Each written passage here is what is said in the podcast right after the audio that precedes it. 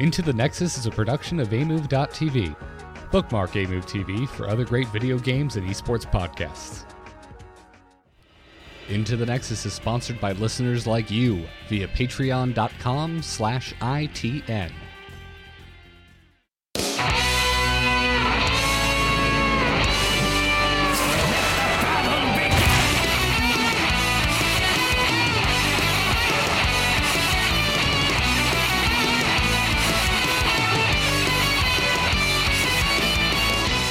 Greetings and welcome back, everyone. This is Into the Nexus, the podcast all about Heroes of the Storm. I'm Garrett Weinzierl. I'm back this week with Kyle Ferguson, who never left, holding down the fort last week with Bahamut. Thank you, dude. How you doing? I missed you. I missed the listeners Aw. too, but but I'm sorry, listeners. I missed Kyle more. I missed Kyle. I'm more. glad. Well, I hope you had a pleasant vacation. I did, man. It's a weird thing. It's a weird concept this year, and uh, Mm, I'm just mm. very thankful I was able to take some time and go disappear with Katie and just relax. Yeah, yeah. Yeah. Sounds delightful. Well, the, the world went on without you, and the Heroes is is good. Heroes is good. I got back and I got a I got an immediate wild hair, Kyle. Yeah. Just wild hair. I got back, sat down, launched Heroes of the Storm. And do you know what my brain said? You know what my brain just started shouting in the back of my mind? Hell, it's about time. I'm playing Tychus again, Kyle.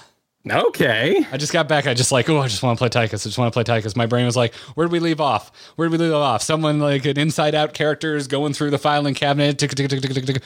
What was the last thing you were excited about, but you didn't take action on? Oh, that's right. Tychus got buffs. We should play some Tychus games. And so that's what I'm doing. My first game went great. Had a healer, had reliable CC, and I haven't had it since, and I've been doing terrible. Just absolutely terrible, Kyle. I uh that first game, it was it was a trap. It was a trap. I was like, ooh, this is going great. Look at this. It's like riding a bike. I can get right back on the Tychus bicycle and uh, and do what I used to do, which is own. Um, but no, no, I can't. I have gotten far too used to the mobility of mages like Orphea and Li Ming, which were I was playing quite a bit of before I took my break. And um, for all, that armor, Kyle, Tychus is made of paper. Yes. I, I mean, Yes. visually, armor he doesn't have a Right. armor Sometimes he's in a swimsuit, you know. But yeah, yeah, yeah. I, I get you. I get you. Yeah, I get actually, I should probably just start playing him in the swimsuit, so I'm in the mindset that this man uh, is naked in terms of how much damage he can take. There you go. That might be helpful. I mean, Tychus is in a really weird spot because Cassia.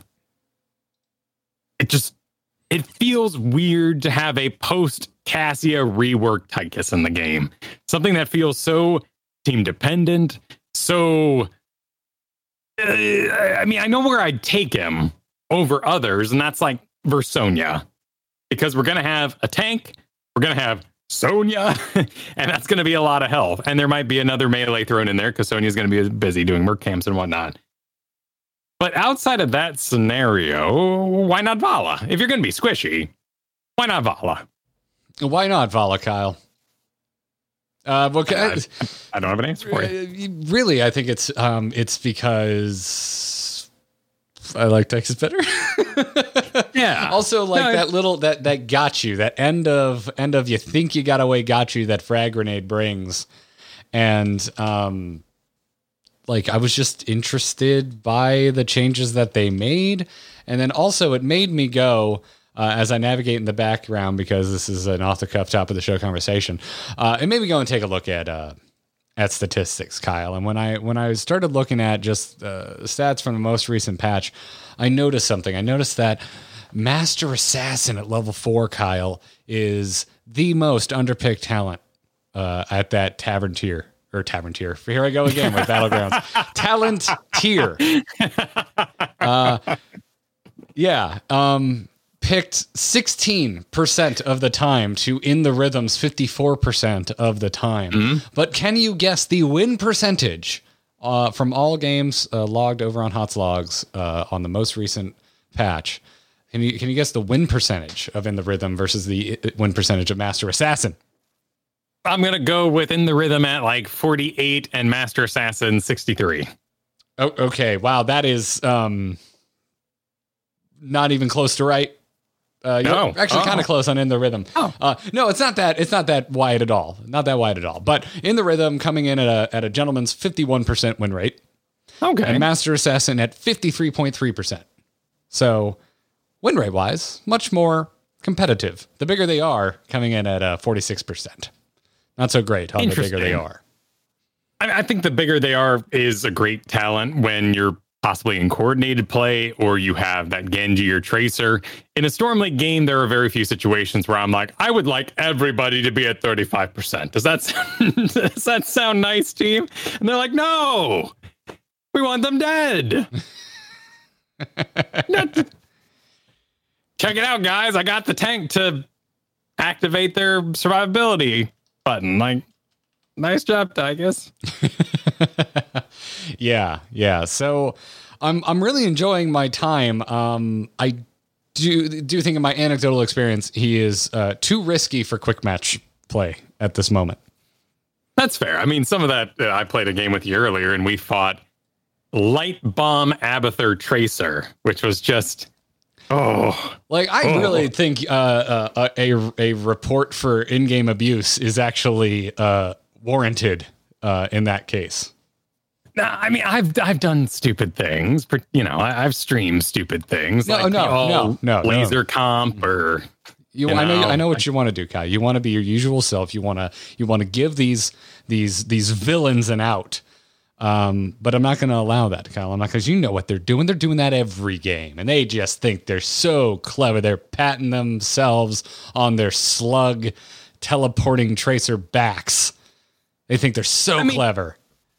Yeah, yeah, I like feeling clever. It's fun with friends. You know, you land the Zarya, you know, uh, uh, gravitani thing, and then Fenix lasers from across the map, and it gets, yeah, you're like, oh, we did it, guys. Aren't, are we cute? But light bombing Tracer, who is half a screen away, and then she goes zip, zip, zip, zip, and makes it land on top of everybody. I, I'm not impressed. In, in fact, it hurts. It hurts more. Not that I'm losing, but the fact that you think you're so cute on the other side. Like that's that's where that's where my tilt comes from when it's like Auriel Valla in a Storm League game and they're the two stack and they're winning hard and you're just like, you know, I, the, the pride you must be feeling over the smugness. That's the word I'm looking for. It's a smug comp. Uh, see the Prius episode of South Park. That's that's what's going on in my head. Yeah, Yeah, just covering so- that map in smug. so self gratifying. It's wondrous. It's wondrous. But anyways, uh, still You're gonna enjoying. be part of some like YouTube video or clip compilation. You're just like, oh my god. You, you right clicked me so hard. Oh no. Uh, you know, Samurai. Oh, oh no, I've been clicked on. Crud. Crud, they clicked on me. Yeah, yeah, yeah. Well, it's, it's why I love it so much when you tell me good, great polymorph, Garrett. I go, man, I tried so hard. I'm glad you liked it. Uh, yeah, I mean, sometimes there there are cool counterplays. Like uh, I was very proud of my grenades into a Tassadar earlier. So every time he tried to cast his his buzz, his psionic, some it's shock ray, shock ray. It, it, it canceled early, and that was very rewarding for me. It worked But really well. it- yeah, but it didn't have such a, a huge impact on the battlefield that Yeah. you know, we all had to stop and upload it. Yep, yep. But whatever the case is, I'm still enjoying my time, and a, a, a good portion of playing Tychus feels like riding a bike. Um, but the being aware of my surroundings and uh, and and the limited mobility of Tychus and the and the the the challenge that is surviving on him, uh, that is I'm really struggling with that. So um, I kind of want to keep working on him, but I, th- I think I just I don't know. I need to either like make a team and go into quick match, or or just just start playing him in draft if I want to play Tychus. I mean, he's he's not a main, really. like not like he a used to be.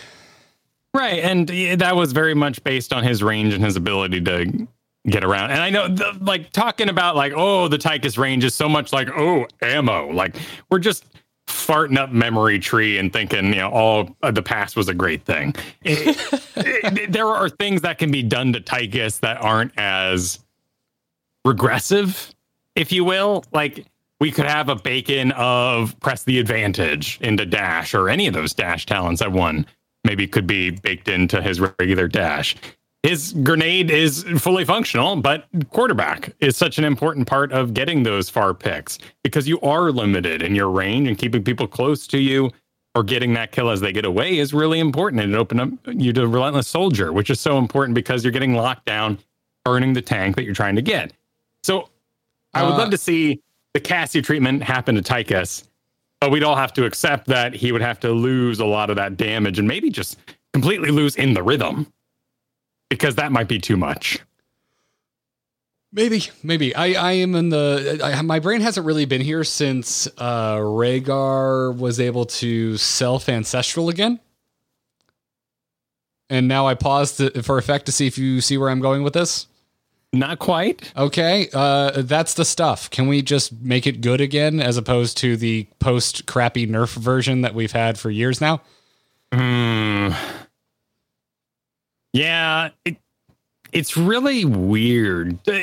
So it, it, it, he's Can you think of another hero that is as detrimental stacking a talent?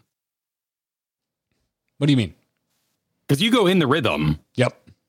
And that's the stuff is useless because you are now at, you know, 12 seconds of sweet burning people down and that heal does not come in at any point when you needed it. Ah. In fact, you're usually like farting around the back line 12 seconds in, it finally pops and maybe a support is taking care of you at that point. Like, is there another, eh, like maybe, maybe Nazeebo who's just like "Ah, a little bit of spiders, a little bit of toads, maybe, and just never synergizes? Is there a talent or hero in this game where you can just not get anything from taking a pick after another pick? I'm certain there are. I'm I'm completely failing to recall an example. Um, Yeah, because there's definitely bummers. Like you take Illidan and you end up doing, uh, you know, like maybe uh, your spells now heal you Hmm. at seven, Hmm. and then later on you don't go spell damage or marked for death or something like that. But that's not the worst thing in the world. You're just unoptimized. right, right. Yeah, it's it's just the that that heal happening after is just rough. Yeah, and then chat brings up a great point too. Of course, you can pop in Odin, which forces it to end and gives you that heal. And sometimes that Yeah, but then I have to take the Odin. strategy. Whoa! I don't think you should be taking Odin. Oh! Damn! I think Laser is a disappointment outside of things like Gul'dan and the like. I mean, I would argue both of his heroics are kind of a disappointment. That might be. I it, I don't know. I think they both seem I've- I've- quite undertuned. I've had such great times in Odin. Odin is fun. I just don't think it's good. Well, we must agree to disagree. this is a multi-layer conversation because I think we both agree that Tychus is still very much a niche pick into very specific compositions. Um, Yeah. but yeah, I May- maybe, maybe what we need for Odin too is some Tassadar treatment, because Tassadar got a bunch of talents that now work during Archon, and for Odin does get some. He can uh, active uh, relentless soldier still works. You've got your nano steel coating that can still be popped for 75 spell armor. Uh, let's see, uh, Bob and Weave at 20 still works during Odin. yep. But his trait doesn't. No, no, it doesn't. No, and that's I th- th- that really bumps me out. Also, I feel like we've had a lot of armor creep in this game, and 25 armor just doesn't seem like uh, enough on a hero that direly needs self healing and doesn't have it. Okay, that's fair. You're talking about Odin still because Relentless Soldier got buffed to 30. But yeah, Commander Odin is at 25. Last 23 seconds though. I don't know. He, does- he lacks so much range and siege. yeah, I like. my- and that like that it. that gets into like my wanting to tease you reaction of it doesn't matter. It lasts 23 seconds. You're dead in 12. Hmm. So I don't know. Yeah. I, I want to encourage you. I'm also I think- uh, will I will willfully admit uh, I really just miss the old days of winning with Tychus when I hit my trait, and so I've always been a little a little anti Odin, even post all of the changes they made. Sure, it, it's always a weird exchange, and ideally you're using, you know, your minigun and then letting that go out. But that's not always the case, and sometimes that's not simply safe to go out there, use your cooldowns, and then pop in Odin on the other side. Even though that's some that's some nice math moments. But it- ultimately, it comes down to you'd be better off putting all that work into Mephisto, Hanzo, Junkrat. Like, there's just a lot of heroes that you could main that aren't Tychus, and that makes me sad to say. Ra- uh, Raynor, Raynor is really solid right now. Yeah, absolutely. honest. Yeah, if you just want to like del- deliver damage and guarantee that damage gets delivered, right? There's there's more there's better all around options. Um, and it's just I don't know. It's interesting. I got very excited because I like the changes. I think they're they're very interesting changes. I think they're smart changes, and I think they are effective. Um, but it feels like so many other heroes, um, and and in admittedly subtle ways, are becoming a little more ubiquitous, like a Anub'arak. I think the the recent changes to Anub'arak were really successful, um, and I think I looked at these Tychus changes kind of in the same light, and I don't think they're even close. Like they are so far away from I think as effective as what we saw happen over on a. Mm. Because I looked at these and I was like, okay, all right, maybe maybe we can consider taking Tychus, you know, outside of very specific scenarios, and I don't think we do. I mean, I've got a project for you. Oh, If you were on my team with your with your Rexar right now, I'd be telling you what's your double soak hero. That's where your work should be going into and as a solo laner. what's my double soak hero? Yeah, Uh, I mean, Rexar could be one of them. Rexar could be. It- it- it's okay, but you know, I'm looking for something like yeah. I Kyle, do you play miss? Do you miss? Kyle, do you miss your Q, or do you take the wrong level one talent on Rexar? Is that what you're trying to Wait, do tell I me? miss my Q on a lane? That's savage, man. What are you trying to Th- say? then I don't know what your problem is. like, I'm talking about things like Malthael or Leoric or you know Xul is banned out on most double soak maps, but Yes, yeah. Uh, Malthael is usually my call. Actually, It's like w- without trying to like fight you here, Malthael would be my my comfort double double soaker there outside of Xul. yeah, If you tell if you if Xul is open and you tell me double soak, I'm like, all right, cool. I'm going full skeletons build, and I'm about to have the most fun ever not interacting with other players. I mean, I don't need that job to be better. Would be my argument against full skeletons. As fun as it is, as, as joyous as it is, I would be concerned that when you show up to the team fight, that you perform at maximum. In which case, a blue build would be where I'd want to point you. Mm. Mm. And then I say, well, what's the opposing comp? Because am I going to get to play the game? Because then blue build is crap. Yeah, it's the thing about blue build is it's good at pushing. At the same time, it's good at the team fights. I love doing scythe build personally. Like any excuse where I'm like, hey, I'm not going in there. It's one front line and four back line. I'm going scythe build, everybody, and everyone's like, boo, get this Xul out of here. He sucks. But I love that damn thing. It's fun to drag the scythes around. I'm with you there, man. And dude, I love blue, blue build when I can make it work, but I've just seen so many stun stacks uh, as of late. So at least I mean, I'm also I, I'm talking to you from a place of my recent team play too, because I just took over the team as shot caller, took over the team as pro. No, no, I'm doing all the talking, so I'm gonna I'm gonna call it a takeover. oh, no wonder I'm you doing all the more shot calling. opinions I'm doing all usual. the drafting. Great. And no wonder you have more opinions than usual. Yeah, yeah, no, definitely. I'm, I'm, I'm micromanaging everything. I'm uh, spying on the enemy teams before we go in, managing the draft, managing all the picks and the shot calls and the tanks, and so I'm playing a little bit of ETC again. So I've had to swallow my passion picks down, and it, it- uh, actually, that ETC is a lot more fun when people back you up. Or like with coffee, he's got an Alarak, so we can say, "You ready? I'm ready. You ready? Okay." And then he does his combo Alarak stuff, and I stun on the other side. Like that is making ETC enjoyable, and it's why I'm playing him in solo queue again because I actually have a project for that. Outside of that, I'm just spamming Mal'Ganis because Mal'Ganis is is hot, hot, hot at the moment in solo queue. Really good Mm. against Mei. Cool. was seeing a lot of them before I I left, so good to know that hasn't changed. Even though I'm, I'm Yeah. so sick of fighting against Mal'Ganises before I left. Yeah, that has not changed. No, yeah, and if they don't have an ETC, I don't really know how to manage him in an effective way because you got to have the pushback, really.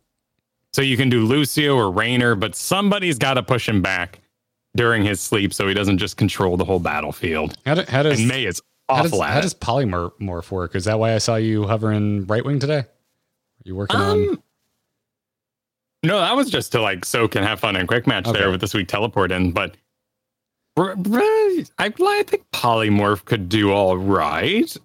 It that's an interesting thought. I I, I hate polymorph on Garrosh. Let me look at his When I'm matchups. Garrosh, that that is a brutal, a brutal stop to everything you want to do. Maybe it would work well on Mal'Ganis.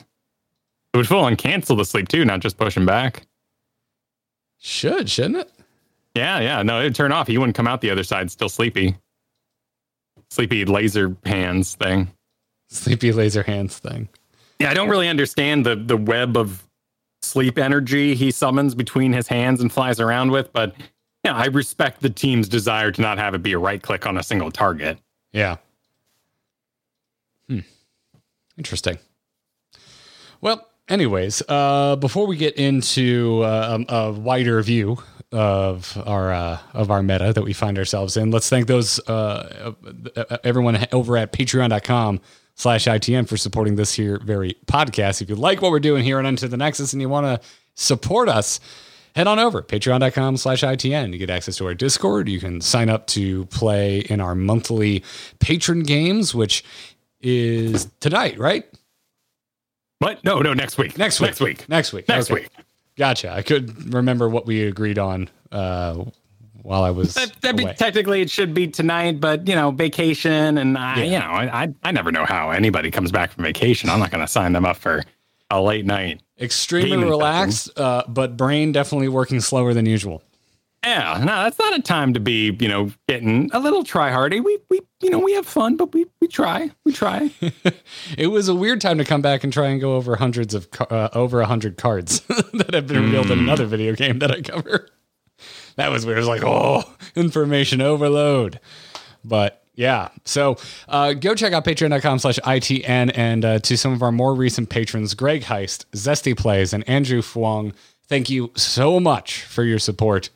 Again, patreon.com slash ITN if you want to support Kyle and myself here on Into the Nexus. Now let's get into this week's Heroes of the Storm news. We're on, boys! Ha ha! Let's liven up this place! The moment is upon us. Yes, I'd mana tap that. So we've got we're two weeks into a new patch, Kyle. Time for the two week check in. Yes. What has been going on outside of Tychus? Because I think we talked enough about Tychus. Right, right. I mean, uh, what we're going to do is divide these into successful buffs, failed buffs, and do the same for nerfs. Of course, there's nuance here. Like calling something a failed buff doesn't mean the buff actually didn't function. It could just mean that everyone got really excited about Blaze, played Blaze, and couldn't play Blaze. So he's down 0.5. Uh, He still received a pretty cool buff. But what is interesting is we saw a huge jump, almost 4% for Maiev. And Maiev got a little bit of a quality of life change to her level. I believe it was 16 giant killer. And before it was just, it was kind of absurd how much work you had to put into it to get that giant killer functional. The big surprise to me is definitely Morales, also close to 4%, who received a rather minor buff, an increase in armor, which, oh my, my, just gotten Morales is excited for an extra five armor, now at 35 on safeguard. gotcha. Interesting. So my The the one one that I'm- patch is actually down a little bit. And you're looking at two weeks. Yeah, the full two weeks. Okay, gotcha. So things are going to change a little bit. And of course, these stats may have changed from last night when I went over them. But eh, Garrosh is an interesting case because I think Garrosh from this update got a really easy to use build with that soldier talent he received. And if you mix it with your level 13 blood craze, you now got yourself seasoned soldier. increase your max health by 5%, and an additional charge of Bloodthirst, compared to Wrecking Ball talents that are Wrecking Ball talents, all about interesting choices and strategy, rather than just live, live, live, which is what a tank wants to do in the first place. So Garrosh up 1.3%. Cho'Gall up together, they got a nice buff. Diablo up 1%, and Kharazim up 0.3, which makes perfect sense because it's about 0.3 of a win rate that should be for a little bit of self healing increase. And I, I, I, that's me trolling. It was, it was an AOE self heal, but you know, Kharazim's are going to heal themselves first and foremost. Yeah. yeah, I've had some really fun games since I got back alongside Diablos. Um, I mean, I feel like Diablo players never went away or even close to it. Lord knows I was annoyed with Diablo for what felt like a whole year, but um, had some really great games uh, alongside Diablos. So. We're definitely on the bottom half of things. You know, we're 47% win rate on Diablo. It's not beautiful, but he seems very map dependent. I know I have extreme opinions about where Diablo is not going to work, and that just phases him out of maps entirely which means he doesn't ever participate. And I mean, if uh, let, us see here. So we got Volskaya Foundry 40% for Diablo, which is a bit of a shock. I think the walls in there are pretty decent. It's actually Hanamura Temple that I avoid like the plague at 46%. Gotcha. All right. I mean, there, I guess there, there are, there's probably more wide open spaces on Hanamura Temple than I think. Oh yeah. Oh, the, those those uh, cart fights you have, particularly for are they even called B and C? But you know the secondary locations. yeah, yeah. No, I know what you're talking about. Because it seems like when I think about the the map, I think of there being so many walls, and yet this is the map that we constantly complain about. Please, for the love of God, add some walls and cover up my damn wells. So I guess not. And it's it's kind of deceptive in a, in a visual because you're right. I think I think back to a lot of the fights that happen in the one where the card always stops, right? Which is away from walls. That's usually when teams start to clash. Is either in the middle of the lane if you're going to the the standard positions, or the the openings within the jungle in the middle of the map. They're going to the secondary positions. It's right, like and just out of range to to connect to those walls. So you see the same thing happen with like really disappointing uh, Oreo whips. Yeah, yeah, certainly. And Battlefield of Eternity is a great example of the opposite, where it sucks being in lane on Diablo because very rarely are you going to get a decent wall lineup that's maybe not out of tower range, but the objective is just full of walls and full of interesting places to stun people. So that that's where the game is perhaps one more than just we're all soaking together. Let's get a pick, maybe. I don't know. When it comes to objective, that gets a little more uh, volatile. We're all soakers now. Oh, and Braxis. Braxis had 41% as well for Diablo, and that's a long go because that lane phase is long. And there there are some interesting angles in there and whatnot, but you have to you basically invite people onto the pad to try to deal with you. Whereas so many other heroes can do that better. Also, if you think of the exit on the pad, it's kind of an outward facing cone if the opposing enemy is playing safely. So it doesn't really mm. lend itself to landing a good stun there's like that sweet spot where if they take one step too far, you can kind of hit them on the edge. But yeah, makes a lot of sense. But I'm yeah. glad to see Diablo up nonetheless. Uh, I've been having some good games. I hope to keep seeing Diablo. Um, well, and when we look at the you know the failed buffs, we see things like Muradin, which just some encouragement on Muradin point down point three, so not a big deal. Blaze down that point five, Tychus down point eight, Mal'Ganis down 1.1, which is a bit of a shock, as we just talked about Mal'Ganis being everywhere. But well, they're, they're probably people. listening to you say he's the new hotness, and then you know we've got some new Mal'Ganis players out there. It's okay, we're all learning. Right, uh, we might be breaking our build because you know uh, maybe we're taking blind as a bat in a bad situation, and it's now causing you to rampage across the wrong side of the map while the team fight takes place somewhere else. Kyle, that seems like a really personal example. Uh, you I would say that I've learned my lesson pretty well. I think I successfully blind as a bat sometimes. okay. Normally I don't. Normally in solo queue, I'm doing uh you know wave of bats kind of thing and helping with lane clear and helping with AoE, and it's a lot of good healing. it's hard to give that up just for bats. But uh, bats, if anyone is confused about where you should do bats, it's when you think you might have good team fights, but what you really want is siege. You want to spin around that core like you're Sonya, just going her, her, her, her over and over again to win the game. That's that's where blind as the bat is the best thing ever. Siege damage. Makes a lot of sense. And then Stitches down 1.3, which is a bit shocking. You know, he got a lane clear buff and a buff to hook range, but probably there were people saying, I'm not going to Johanna today. I'm going to do Stitches. And Th- th- There's also I, I was having this thought because I was I was breaking on my vacation and looking at stats and thinking about the game, um, and I was thinking about just the impact of the game getting its first new hero.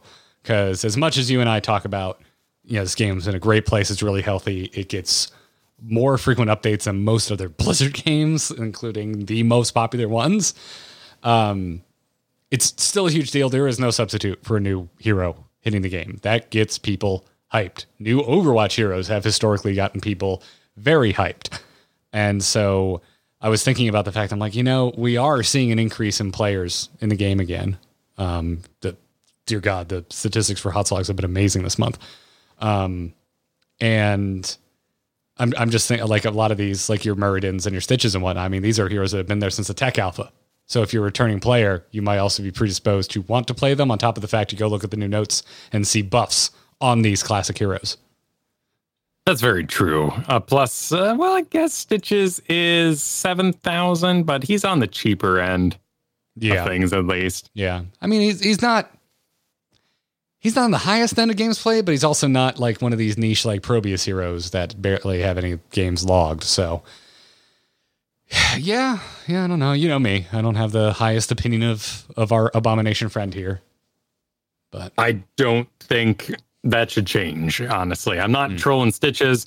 I think he's still really cute in the off lane. I think getting him with maybe like, and that's kind of where I fall is like that Uther off tank.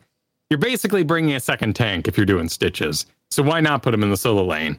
If that's not the case, what are you putting up there to reduce the burden on your melee amounts? Because once you got Stitches, maybe Uther, you're gonna throw a Blaze on there. Like what? Who's left? We're we gotta get some serious, serious damage behind that to make sure those stuns actually equal something. yeah, When you could just have ETC. I, yeah, Kinda. it's been a very long time since we used this phrase, but burden of execution uh, comes into mind, and also just the burden on the draft. Now that you've Well, locked it- in that stitches, how how do we need to adjust accordingly? Right. With with solo queue in mind and everyone having to now make adjustments. Like I mean, yesterday I played a game on Braxis where we had a Malthael and a Rag. And we won that, but what an uphill battle to make sure we could get that Rag or that Malthael in range. Like who was solo lane? It ended up being Malthael, and Rag had a very, very hard time out there. Uh, I don't have an answer for you. Well, we can go on to successful nerfs.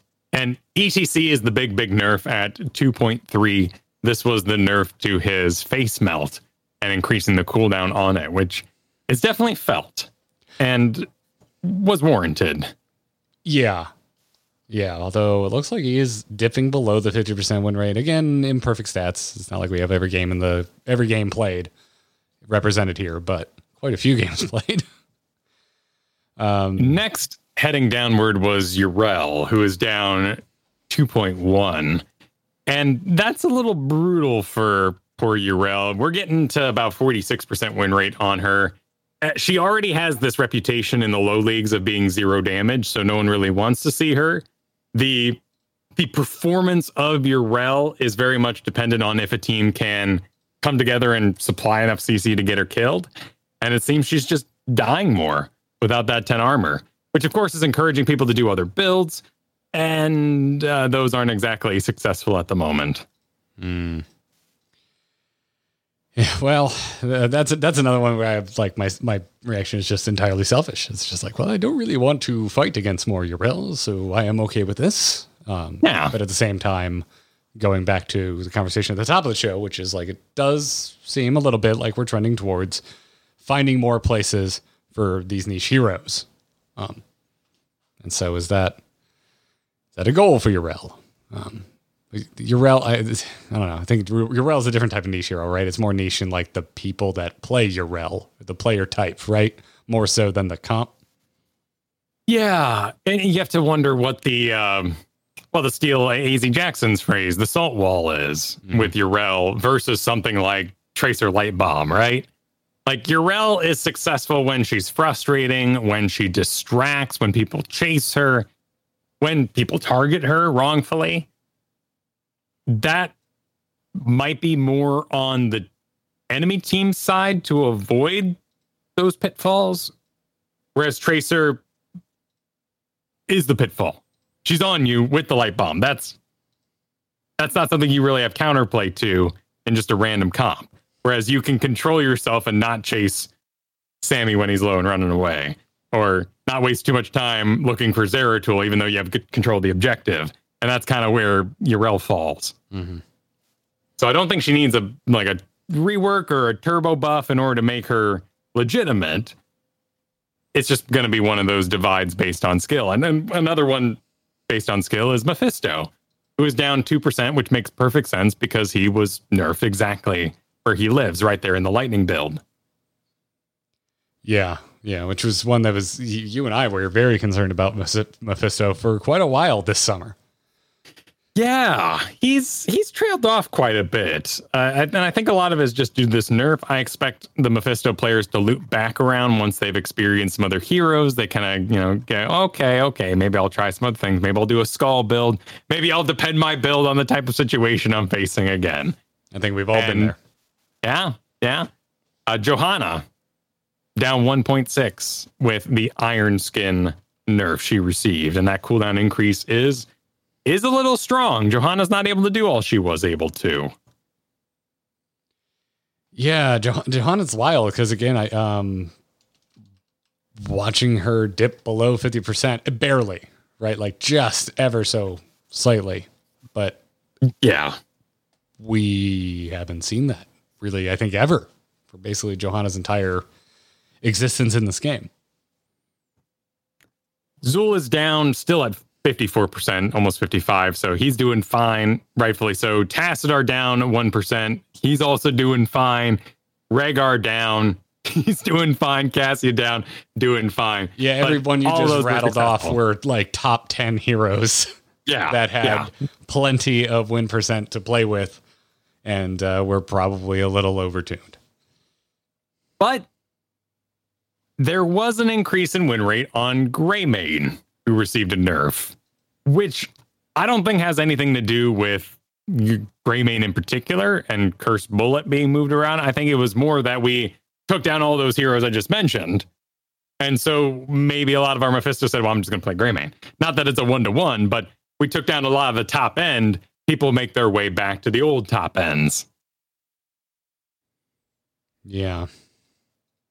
Chatham asking if Bloodlust is still the expected alt, and uh, my understanding and the statistical understanding is still very much so, with Bloodlust being picked twice as often as Ancestral Healing and having a 56% win rate to Ancestral Healing's flat 50% win rate.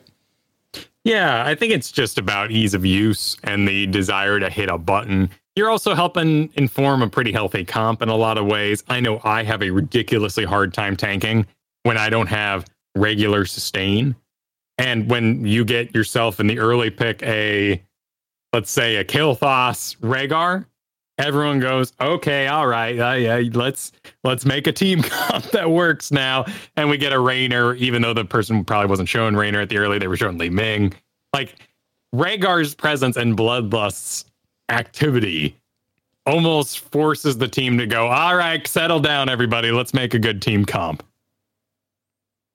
So overall, I mean, how are you digging the meta at the moment? I mean, it it doesn't seem like it shifted all that much. It kind of seems like the first big change, which was the introduction of Mei and Cassia being competitive, and now being the top one right hero, uh, is still kind of the status quo. Yeah, no, I think I think it's a really healthy uh, meta at the moment. I the tanking is an interesting flow, and if I were to describe at least my personal idea of it, I still think ETC is top tier when we get to just his ability to not be countered by other tanks. The buff to Diablo's life leech allowed Diablo to do well into Mei and Johanna, and he was already doing well into Johanna before Mei showed up. So that works out perfectly well. ETC is the counter to Meph- uh, Meph- oh geez, uh, the Mals. I got, I'm even wearing a Malfurion shirt, so I'm real messed up today. I could say Uh, tavern tier again if that'll make you feel better. It will. It will. Thank you. Ah, I'm so refreshed. Uh, Mal'Ganis is top tier. I'd say he's number one despite his win rate, but ETC is his counter pick. So we're going to put ETC on top of Mal'Ganis.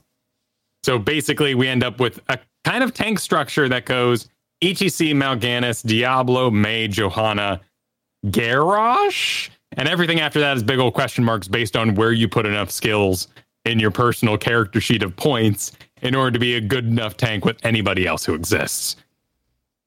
And that is an interesting problem.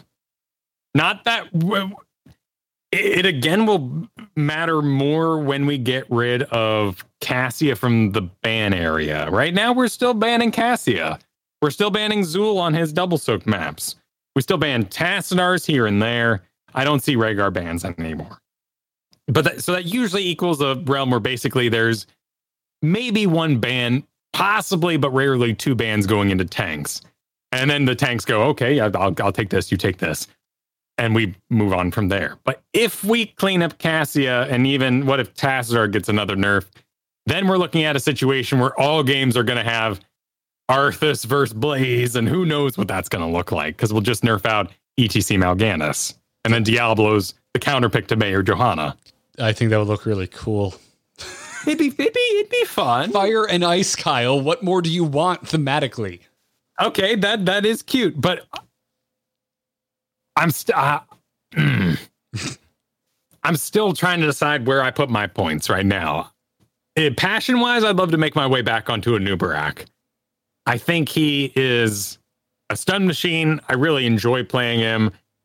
He is so squishy, Yeah, I and mean, making his decisions are very brutal. I, I I know I know you spent a good deal of time explaining why you're enjoying ETC again because you have a, a, a project and so on and so forth, uh, and yet. Um, I have a feeling you're going to agree with me when I say that I think a new Nubarak is just the infinitely more interesting version of ETC, if not the more ubiquitous and you know, poster child for tanks that ETC is. It's just that skill shot on his spines. What would we even call it? Impale. Impale can miss. First incoming Mal'Ganis, and face melt does not miss. First incoming Mal'Ganis. Yeah. Yeah. I have no idea what's going on with the desync uh, live for the video crowd. It's real bad. And uh, I've already tried changing servers. So I think we're just to deal. Shame that. Shame. Indeed. Indeed. But, anyways, um, good to know. It's, Yeah, it's, I I mean, mean, at the end of the day, it's cool that the tank meta has at least been somewhat upset Yeah. because it was really set in stone for basically the entire year. Uh, it extending even back into 2019. So uh, that in that way, I'm happy. I just want to see a change up. That change up is, uh, however, Mal'Ganis, who I am currently struggling against, and should probably talk to you at some point off air about what to do. But yeah, whatever the case is, um, I'm pretty happy with the meta right now, and my picks are still okay. Uh, not some of it doesn't feel as uh, effective as they once were, but yeah, I think it's all right. So um, let's move on to uh, more takeaways from the AMA that we haven't had a chance to cover on this show yet, because there was a lot in there, Kyle. Yeah. Yeah. We, we went straight into our AZ Jackson interview, straight into Patch Notes episode after that. So let's loop back around and see what the tidbits were from the the shared information. And a lot of this is timeless because it's all talking about the future or what what we're not getting, what we are getting. I mean, some of this, seriously, dude, I think we could do almost entire episodes on. Um, obviously, not this first one. It's pretty straightforward. but uh, requeue slash ready check feature is a high priority for the team. This is according to Daybringer, and I. It, have we ever talked about a requeue system? I'm not so certain we have. I'm sure it's come up in passing that we're like, ugh. When I get to, when I get disconnected while the team is forming, I really wish it would put me at the top of the queue and not maybe wait for the entire same length of the damn queue that I had to wait before. But that's basically what a requeue system is. Uh, meaning, if we're if you drop out of a game as the team is formed due to disconnects or other issues, uh, you're going to be added uh, re-added to the queue with a higher priority than usual. So you're not going to need to wait as long in the queue as you did before the game that failed upon putting the team together. So yeah, it, it, it's spilled milk. It's not a big deal when I have to with my friends sit around and go, "Oh, we missed. Oh, okay, everybody hit the button. Hey, wake up over there, hit the button again." It it'd be different if it was way more burdensome, like orange juice. yeah, yeah. Um, I've, it, will be a nice update. It's going to be a big, qual- a nice quality of life update, and uh, apparently it's high priority. So, um, the ready check too is interesting. I, I, I can only imagine as a game designer making a ready check just feels like the most ridiculous thing in the world. You're just sitting there thinking, you signed up to play a video game why aren't you ready to play the video game? Yeah, so that one I'm I'm less less clear on. What what's going on? What what the heck do what do we want? We want a ready check? I, I don't understand this one. Yeah, you know, and then everyone hits the button and says they're here, and then we pull the boss kind of thing. So in other MOBAs, I'm aware, hmm. I'm aware of it in MMO. What the shit is the point of it in MOBA? Oh well, you you're sitting in queue for maybe five minutes, maybe ten minutes, depending on your region, the time of day you're playing. So it goes and lets everyone say yes, I'm here before it starts the draft, so you don't sit through a whole draft. Oh, gotcha. And the person's gotcha, gotcha. still AFK. Okay, gotcha. Yeah, yeah. Uh, Dota. Uh, I'm familiar with that. Okay, I thought I'm like, wait, you mean in game? That seems unnecessary. But okay, no, that seems fine. That seems like an okay because the queues can get long. Oh yeah, no, I I want this as a player because it's really disappointing when the banner's AFK, and certainly when you go through the whole thing and nobody picks anything. But on the design sort of things, this would be so low on my list because I just don't know why people don't play the video game, have sound active in the background while minimized and all that. But I'm also I'm also my 30s. Like the chance of my mother ruining my queue is zero. Kyle, you have a. I would like to point out you have a child now. I do. Well, that yes, that is true. You, you have a completely different perspective or a completely different reason to be distracted from queue. Well, that's different because I wouldn't queue up while my child is awake. Well, you're and, a thoughtful individual, and a lot of people aren't. So. Okay. I was I was, try, I was trying to paint a paint a picture for you, Kyle, on how your life has changed in a beautiful way. Yeah. And instead, you you made it so that I had to throw shade at strangers on the internet. Thank you. Thank no, you man. I'm too busy, you know, playing this game where I throw a blanket over him and then he rips it off and he hands me the blanket back. Like, there's plenty of gaming happening around here. It's just not at a computer. It's kind of amazing how uh, how similar it apparently is to play with a baby and to play with a dog. Yeah, yeah. I mean, yeah, dogs get to what, like two? maybe three like intelligence, depending on like if you got some sort of super sheepdog or something. uh, mine know. Do you want to go to bed? They get really excited when I ask ask them that question. Which the idea of being excited before you go want to go like lay down and go to sleep is just endlessly amusing to me. But yeah, I need yeah. to reach that. that. That's my goal. That's my life goal right there. I think I've already achieved that life goal. Oh, dude, um, I've I've got the trifecta problem in my life where it's it's food, workout, sleep, and I hate one of these at a time, and it just circles around. Like, right right now, I'm in my like I hate food phase. I'm just like, oh, I don't want to cook, I don't want to see, I don't want to have to be burdened with eating, and it'll it'll change. Two weeks time, it'll rotate around this triangle. Hmm. Sounds like you need to take a break. You need to just like do a, a meal kit delivery service for a, for a couple weeks. Give yourself a break from the decision making of it. Yeah, man, we've we've ordered out once this whole this whole thing. Wow, like I don't know. We've been we've been cooking it up. I don't know we've how you do that. I well, yeah, I I at least pick things up quite a bit. So Anyways, uh, back into some AMA tidbits that we haven't talked about. Daybringer also said that they are working on ways to have separate MMRs for solo and teamed rank play, though there is a lot of work to be done. Uh, if you read the exa- the actual response by Daybringer, like to me, it does not seem like this is anywhere on the horizon. Yeah, it'd be fun. I mean, I'd I'd love it personally. Oh, I know It you ha- would. Oh yeah. hey, I've I've gotten our team's win rate since I took over the shot calling. We've gone from 29% win rate to 38% win rate. Well done. that, that's that's factoring in the old. So we we had a great great like 3-1 practice this last week. It's it's going good. We won our first ever our first of the three matches we've done so far, but our first ever Heroes Lounge matchup and it was very motivational. Mm. Yeah. And then And then uh, Kyle Dates got into rather deeply uh, the issues of Reinhardt. Um, and uh, as someone who is uh, really passionate about Reinhardt, uh, I'm a little bummed, but I understand um, because the subject of Reinhardt was was brought up, and Kyle Dates kind of talked about all of the reasons Reinhardt really doesn't work in Heroes of the Storm if you're trying to be truthful to Reinhardt's kit in Overwatch. Um, and a lot of this response was dedicated just to poking holes in Reinhardt's barrier and the challenges with trying to bring a an ability of that type to a game like Heroes of the Storm.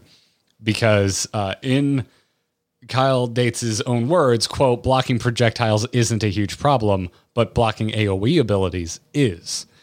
And hadn't really thought about that because you and I both talked about the, the have daydreamed about about bringing Reinhardt to this game before, um, and I didn't really think about the challenge of like, well, what the hell does a shield do with an AOE ability?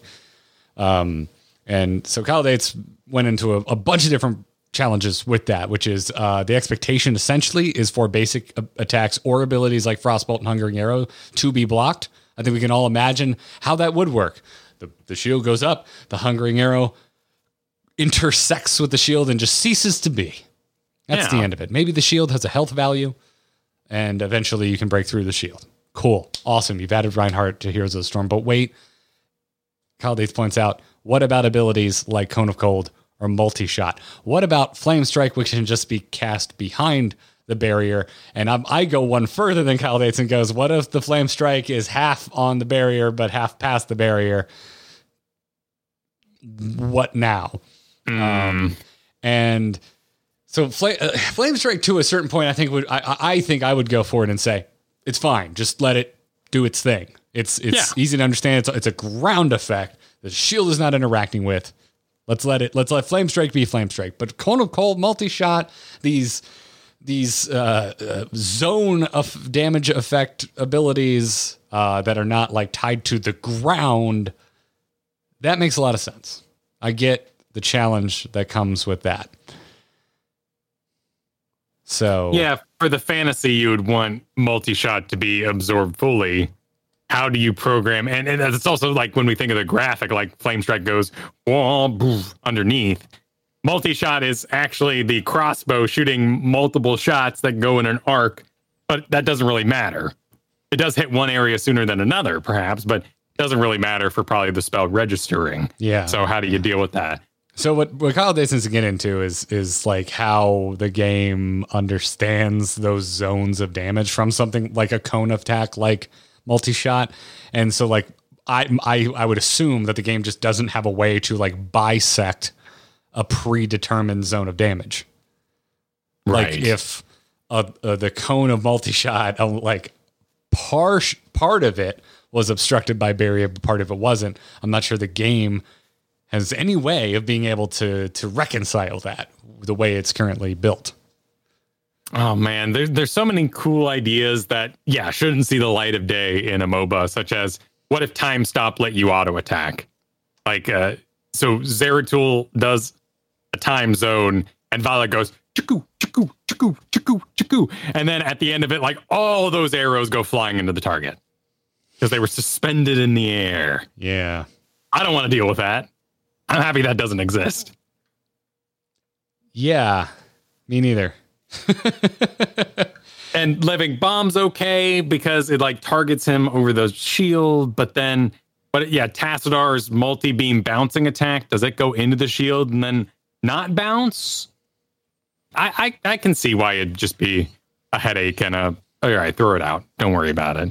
Yeah, yeah. And then they also talked about there's issues with the rest of his kit being just too damn similar to other things like Diablo's Charge, Stukov's heroic massive shove, uh, saying that his projectile attack is basically identical to Lion's Fang on Varian, which didn't even think about because Lion's Fang is like such a boring attack in my mind. It's like such a boring ability, but it is. That's more exciting when it got a heal on it. But that yes. is like literally Reinhardt's attack. So I, I, get what they're getting at there, and I, I I shared similar concerns about Mei. I mean, how many times on this damn show did the idea of Mei come up, and we're like, "Well, we already got a wall with Tassadar. What the hell are you going to do for Mei? There's there's nothing you can do. Sorry, moving on." And clearly, they they proved us wrong. But, um, yeah, I I love Reinhardt, I really do, but I also completely understand uh, everything that Kyle Dates lays out here. Well, the other uh, aspect is you'd have to let him auto attack on nothing but air because it's not Reinhardt to me unless he's wildly swinging as he walks towards you. no, Kyle, but that's what's cool about Here's the Storm is that the, the heroes look cool all the time because we have more control over when they attack. That's fair. As opposed to first person shooters where you always just look dumb constantly because of player input versus the actual look of the game. I can even see Earth Shatter being a little too everybody else's kit. You know, we've got a little bit of Cho'Gall in there, or at least Cho. You got a little bit of you got a little bit of Thrall in there. Yep. Uh, I I feel I think Mei was so expertly done though that they could find a way if they could find a consensus. And it sounds like that's where they're hitting the wall, and that's perfectly understandable. Don't waste time trying to come up with something that is just too much work right now. Yeah, yeah. Again, it's like it's a it's a hero I kind of was really hoping to see one day, uh, but I get it. It makes sense. Yeah. Uh, yeah, there's a lot. Like I'm still when I saw Li Ming was incoming, or at least a wizard from Diablo. I wanted the time stop. I think that in Diablo, watching those orbs slow down and move through the gelatin of time space was so awesome. But I absolutely understand why that's not a thing. And then we get right back into the same situation I just mentioned with time stop on Zeratul. Or what if Chromie thing did that? Like it, it's so messy. You walk in there and you accidentally walk into all the arrows that are going. like, oh crap! I just took ten auto attacks. Yep. Oh, I did. I did get a glorious scenario this week where I got stuck in a Chromie time trap, or uh, not time trap. You know, slowing sands, and Dehaka dragged me out of it. And since he was allied, I, I got full speed getting out of that thing. So it was very nice of Dehaka. Sweet. Well, that's rad. Well, uh, we've mentioned um, Hotslogs a couple times today. And uh, while I was away, the team made some really rad improvements to the site that I didn't want to call out. So if you haven't been over to hotslogs.com in a while, uh, I highly recommend you go check it out because if you go, you'll see at the top of the new homepage, well, the same, not, not, sorry, not the new homepage, but new at the top of the homepage is a, a little glowing area telling you to check out the new reputation system. And this was a requested feature by users of Hotslogs. Uh, in fact, some of the folks in the ITN Discord requested it and it basically uh, allows you to go into your match history and upvote or downvote your teammates and also the teammates on the opposing team on uh, you know whether you think they were helpful or good team members or not. It's it's in a beta right now, which mm-hmm. makes it interesting. Such as I'm at negative four at the moment. You're negative four. oh yes. Well, so the system has certain uh, you know uh, limitations or a system to avoid abuse. So you want to go in and downvote somebody, and I had just the person in mind mm. from a recent game. Yep. my chat will know exactly who I'm talking about. And I went over and I was like, "Oh, let's test this feature." I'm gonna go, "Yes, yes, yes, yes, yes, yes, yes, yes, yes, yes, yes, yes." Oh, good, good. All these good people I've known. Good, good, good. And I, then I went to downvote that one person, and you get minus five when you downvote. So with the one vote I got from a friend out there that gave me plus one, I took myself to negative four. But that system means that when I'm choosing to downvote someone in hot slogs, I'm really debating because I had the salty Li Ming the other day and I went and downvoted her first, and I was like, yeah, yeah, that was weird, Li Ming. You were weird. I'll, I'll, I'll, I'll demote you. Mm-hmm. But then I went, oh no, I can't. I, now I'm in the negative. I can't downvote anybody anymore. I'm going to have to debate. Well, this person clearly deserves it more. So I went and downvoted them instead. Yeah, yeah. And so we, uh, so this, this, this is just within hot obviously. It's not affecting Heroes of the Storm, uh, to be abundantly clear for things that I think are hopefully obvious. And, um, yeah, it, so we've got a new leaderboard up where you can see the people with the highest reputation and the lowest reputation between regions. You can switch between USEU, uh, the Korean server, and the Chinese region. Um, and as you mentioned, Kyle, uh, the the rating that you have is kind of also an inherent currency, um, because you need to essentially spend some of your own rating to downvote someone else. Because uh, we're trying to gamify it to a certain degree and also deter wanton downvoting of voting of voting your friends, stuff like that. yeah. So go test it out. Let us know what you think. It's very much beta, uh, kind of playing around, seeing how it will uh, how it will work. Um, our thought is to even like uh, once it's out of beta to even restrict downvoting at all if you're not above a certain point threshold. That it, that that restriction is not currently in place, so we can just test the system. Um, but yeah. so. I think it's awesome. I, I think it's cool to spend the currency in that way, to be able to go by a profile, see your match history. You know, you, reporting is such a a blind thing to do, and I know my threshold for reporting someone to say that this person doesn't deserve to play the video game. Blizzard, mom and dad, please take this video game away from this person. that that is a very high threshold for me. There are obviously in modern times uh, things that warrant me to jump there, but for the most part, if you're just being kind of an ass, I, I let it slide. Yeah. But this hot slog system is really good because I'm not punishing you. But when someone else goes by your profile, I'd like for them to see that I had an unenjoyable time with your presence. It- you want to Yelp review other uh, heroes players is what you want to do. Yeah. Yeah. But I, and this is great because it's not a star system either. Because then, then I always end at like three stars. Like I'm like, ah, they played the game. You know, everyone deserves at least three stars. Like, what does a restaurant have to do to get one star from me? You gotta, you have to be committing crimes against like nature and humanity. You gotta be a monster. Because I, I understand that like the till worked. You're making money. You're feeding your family. Like, how how can I be so cruel? So this is perfect for me. Yeah, yeah. So go test it out. Um, you know, very early. It's only been online for a few days now. Um, so only a few people have even tried it. Um, brand new, never been on the site before. So go to hotslogs.com, check it out. Um, and please save your emails. There is a link at the very top of hotslogs.com on the main page when you go. Click on that link regarding the reputation system because it will explain the entire thing. I, I will not be fielding questions about how points work. It's all it's all there. it's all there. Go take a look. I would like to point out the team analyzer that was added because that's been really helpful for me.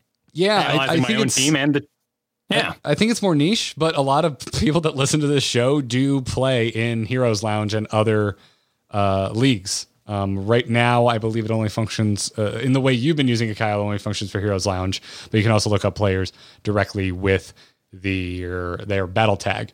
Um, so if you go on Hotslogs right now to my account and then go to Team Overview, you're going to see a new gray box. Again, very much in beta, not the prettiest thing in the world, but it's functional.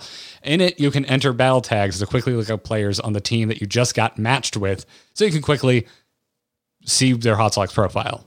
Uh, if they if their uh, games are up to date because they or someone else who was in a game with them have uploaded them, you'll be able to see their match history. You know how they are with certain heroes, stuff like that. All the stuff that you would go to Hotslogs and try and find battle tags uh, through other means, but this just makes it a little bit easier. If you have a Heroes Lounge account, if you're playing in Heroes Lounge right now, Kyle, you can go in and see the information of the teams that you're about to play. I can't because I'm not in Heroes Lounge. I'm not on your team. I'm not about to go play them. But you can actually just copy and paste the entire damn page for a, a team listing on Heroes Lounge, paste it in there, and it will automatically grab the battle tags and show you the team the team's uh, profiles on Hotslogs. And that shows me their recent heroes, even what their average damage is per game, which is really useful because, particularly when analyzing like the supports, I need to know how much damage the support brings because that tells me kind of where they are in skill level, how much impact they're going to have. So it's been really cool to see. I'm really excited about using that tool and making that world even easier because right now I'm going by account by account by account. So this next week, I just get to load it all in. Yeah, exactly. So enjoy. And all this, of course, assuming you even use Hotslogs in the first place. Uh, these players aren't using Smurf accounts, that kind of stuff. But Sure. those are the challenges that come with this. We're working with with public information and incomplete. You know, if we Hotslogs is only as good as many of you are uploading to it, which is always a good time for me to do a call to action and say, go to hotslogs.com, get the uploader, upload your games, help the site be better. So thank you, everybody. Um, but anyway, yeah, uh, didn't mean for that to be a Hotslogs infomercial, but I was really impressed when I got back and I was like, holy crap, guys, you've done so much while I was away. Um, this is basically like conceived and made um, while I was away. I uh, sat down with one of our programmers, Aviad, today, and dude, uh, dude just knocked it out of the park on this. I thought so. Go check it out. Send feedback uh, through Hot channels. Um, if you send them to me, I'm just going to forward them to Hot channels. So tweet at Hot Facebook Hot email Hot. We also have a public Discord up now, and I would highly, highly recommend that's how you interface with the Hot team because we're all in there, every single one of us. So go check it out. Uh, and now, Kyle, would you like to take an email or two? Let's do that. Sweet. Darkness, stop calling. Darkness just texted me. It's not the moment, it's a hero brawler! You can send your emails to itncast at gmail.com. If you're supporting us on Patreon, you could drop a message right in the patron Discord. If I'm on and I see it, I might just start talking to you right then and there. Sage writes in says, Question for the show. Since you are a Tychus fan and he recently got some buffs, can you do an explainer on him? I find him confusing. For instance, how does his basic abilities interact with one another? Uh, should you D then Q, or does the D really neutralize your Q? Is D only for auto attacks? I believe that sometimes you want to have your E for escape, but sometimes you want to use it offensively. So, what does your E do in relation to auto attacks, or your Q and your D? I love this. Love the way this is worded, Sage. Any tips and combos would be great. Uh, what build do you like now and why? What synergizes? Thanks. Love the show. Really wish I thought ahead or read ahead before I went off on my Tychus rant at the top of the show. no, no, we'll make a nice a sandwich. We'll have one email after this, so it'll be a sandwich with a side. It'll be perfect. Sounds great. Sounds great. I like uh, uh, uh, jalapeno uh, kettle cooked chips. Um, Okay, okay. One for one for the chips. Okay. Yeah. Yep. So could been a warm side, you know. I mean, you know, it could, could have been a burger and like fries or um, like stuffed uh, stuffed puffs, you know, like uh, hush puffies or uh, corn thingies. a burger is a sandwich. I will I will take that stance, but it is not what I mean when I say I want a sandwich. Okay. If I want a burger, I will say I want a burger. As long as yeah, as long as a hot dog is not a sandwich. That's not a sandwich. I, I mean, it's technically meat between bread, so I think the argument can be made. But again, not what I mean when I say I want a sandwich. if you came to me and said you want to have a sandwich, I'm making hot dogs, I would assume you're some sort of monster that breaks the back of the bun. To, like, yeah. Somehow manage this frankly, hoagie hot dog. You didn't even need to go past that. You could just say, "Oh, I'm making sandwiches," or uh, "You want a hot dog?" I would just assume you're a monster at that point, and Or that you're making sandwiches for yourself, but I get the side grade hot dog. hot dog.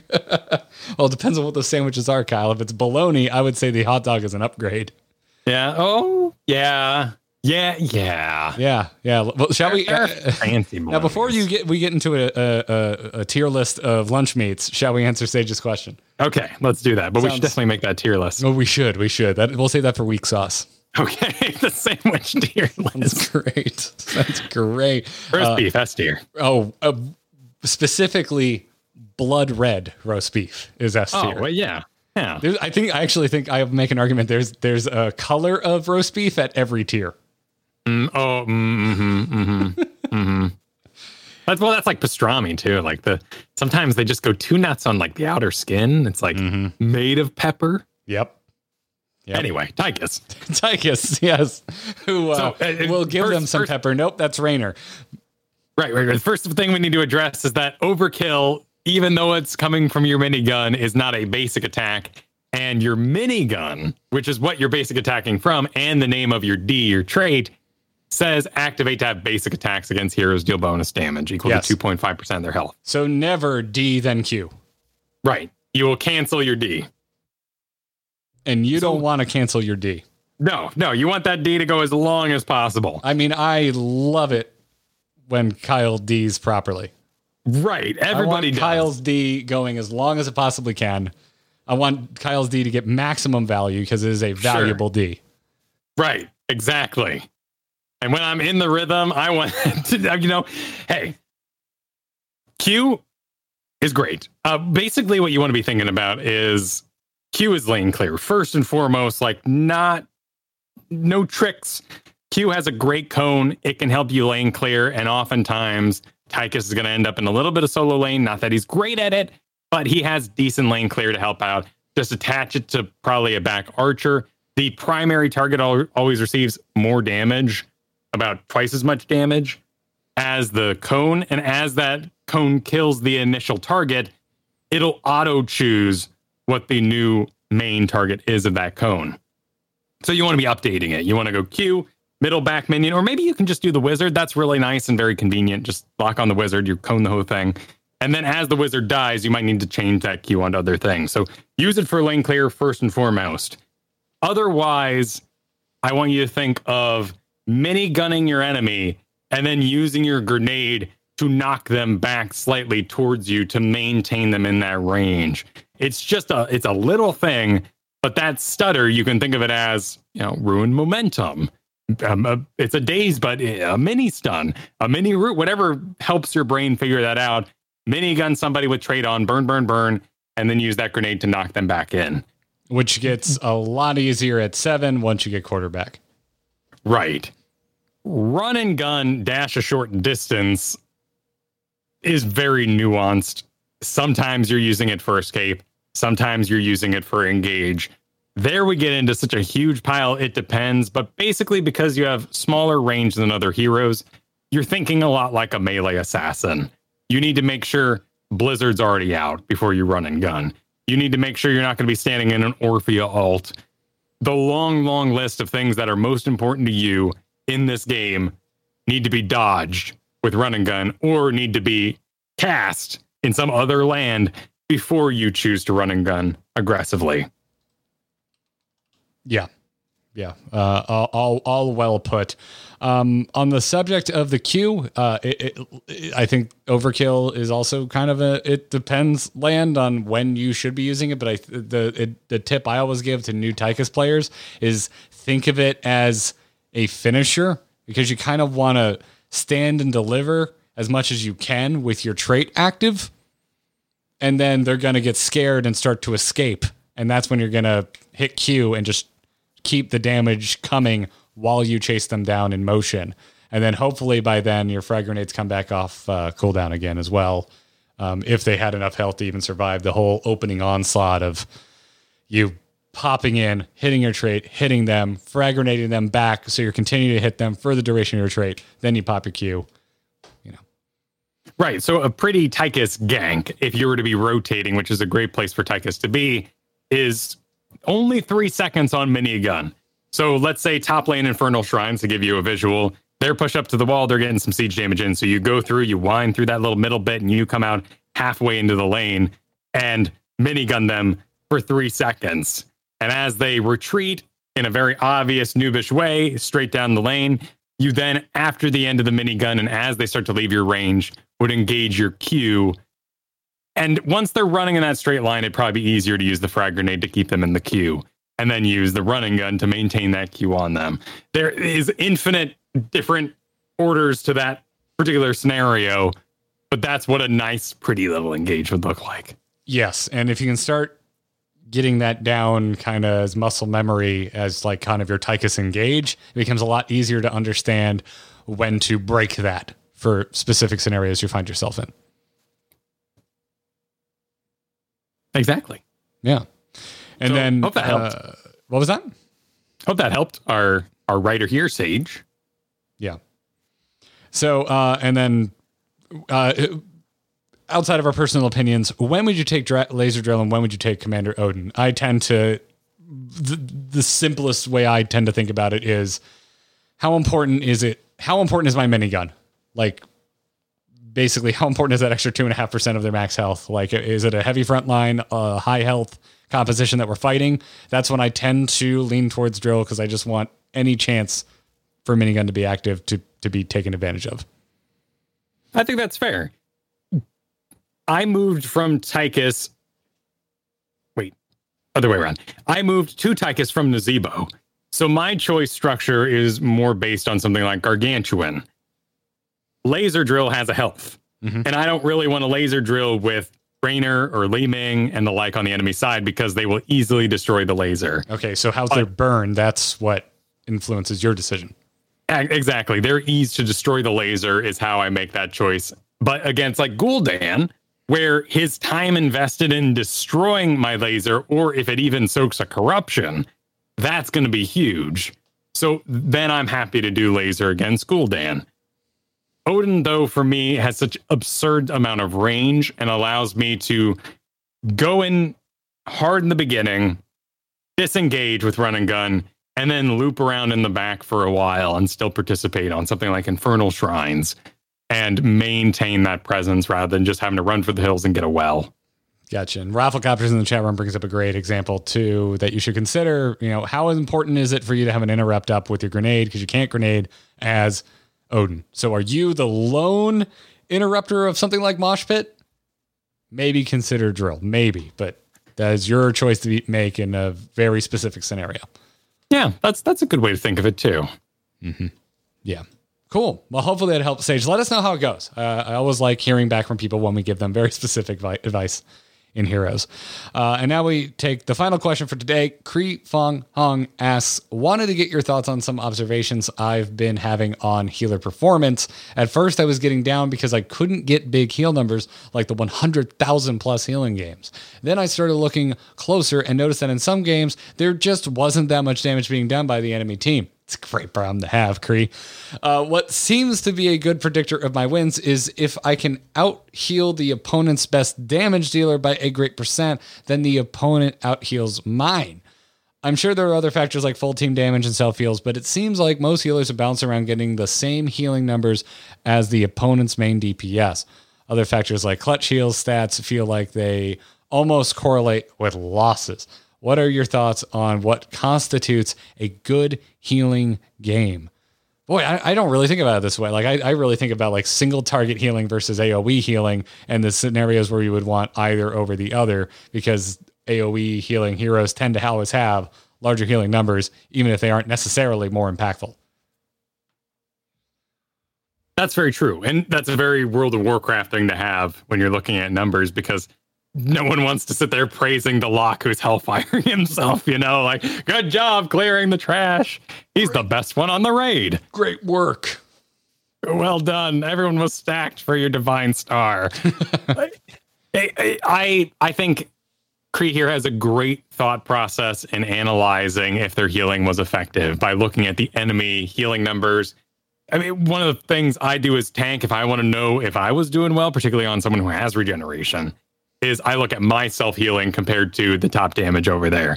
And if there's a huge divide, if we're talking like one of those extreme cases where Kel'Thuzad on the enemy side was useless, but Valla was going hard the entire time, she's up near 100,000. So let's add together the healing I received plus my self healing. And if we can get over that amount, then we were looking pretty good in there. And if you in particular are healing more than the enemy overall is doing in damage, which I guess would be impossible, but you know, there's there's a, you know, non hero damage that people receive, then you're looking real good. I'm a stickler for damage coming from my supports. I don't like heal bots. I think that there are great capabilities with Morales grenade build, with Ana being aggressive. Of course, Rehgar's usually in there and lightning shields are going. So, and that ability till much later in the game doesn't have much use. Yeah, I don't think we need. I, I, don't think we need to preach to Rehgar's about dealing damage as a healer. Right, but I I think about those things. I think Deckard with his cube does pretty decent damage. I want to see you up to 25,000 most games. I want to see you not being in the bottom. That is my main goal. I want to see you beat ETC. I want to see you doing something out there that is having an impact because that's less damage everybody else has to do. It's it's free real estate, as they say, and I want that free real estate. Yeah, why wouldn't you? Um, I mean, th- and that's that's something something we come back to. I feel like two times a year. Two times a year, I feel like we have the d- deal damage as a, as a as a healer conversation. Yeah, there are those times. I, like uh, right now, we have a interesting situation with my team, and Kai Berries plays so many different supports, and I get to make the call as to which support we're going. Sometimes on team comp, like Alexstrasza, right? Like we don't want to do Alexstrasza and Demay right now because Blizzard sits on top of it. Everybody's going to die horribly when we try to get a little bit of healing Yep.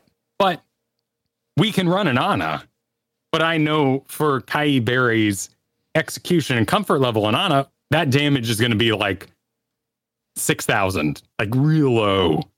So I make sure we stack on something extreme like Avala, something that's just pressuring all the time, huge damage numbers. But when we get Rehgar, then we can get a little weird. We can do things that might miss, like Li Ming for my DPS, because we still have that throughput that's still coming out the other side. Well put. I yeah, I um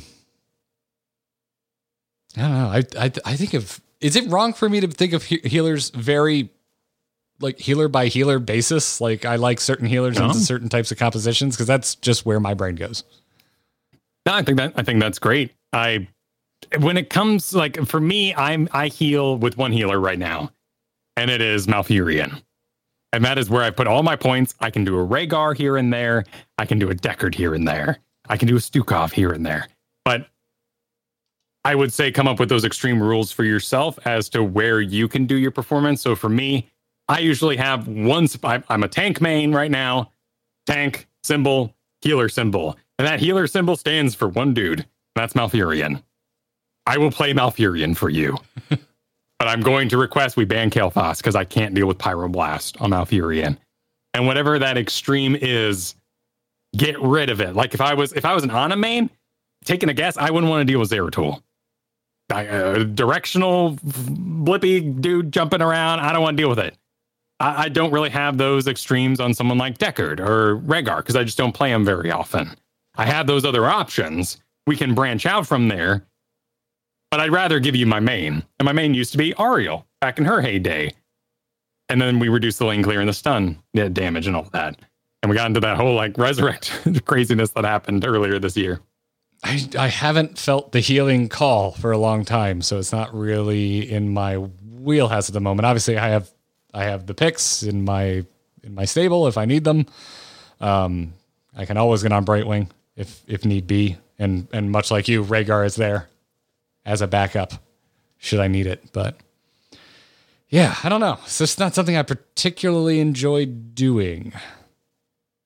It's fun. I, I really like the active healers we sort of created. Deckard's a blast. I think that with a lot of work, Whitemane could be a lot of fun, even though I know the traditionalists don't enjoy new Whitemane as much. She's a little more Tyrande y than she used to be, and Tyrande brings a stun, so I always kind of. But Whitemane's got some rocking alts. So I don't know what the shit is happening, but um, we need to wrap up because my computer just froze again. Okay. Well then then let's uh take these F's in the chat and ride it on out. Yeah, I don't I don't know what's what's going on. But uh anyways, um Kyle, uh we're here at the end. Hopefully the computer will let me wrap this up. I don't know what's going on.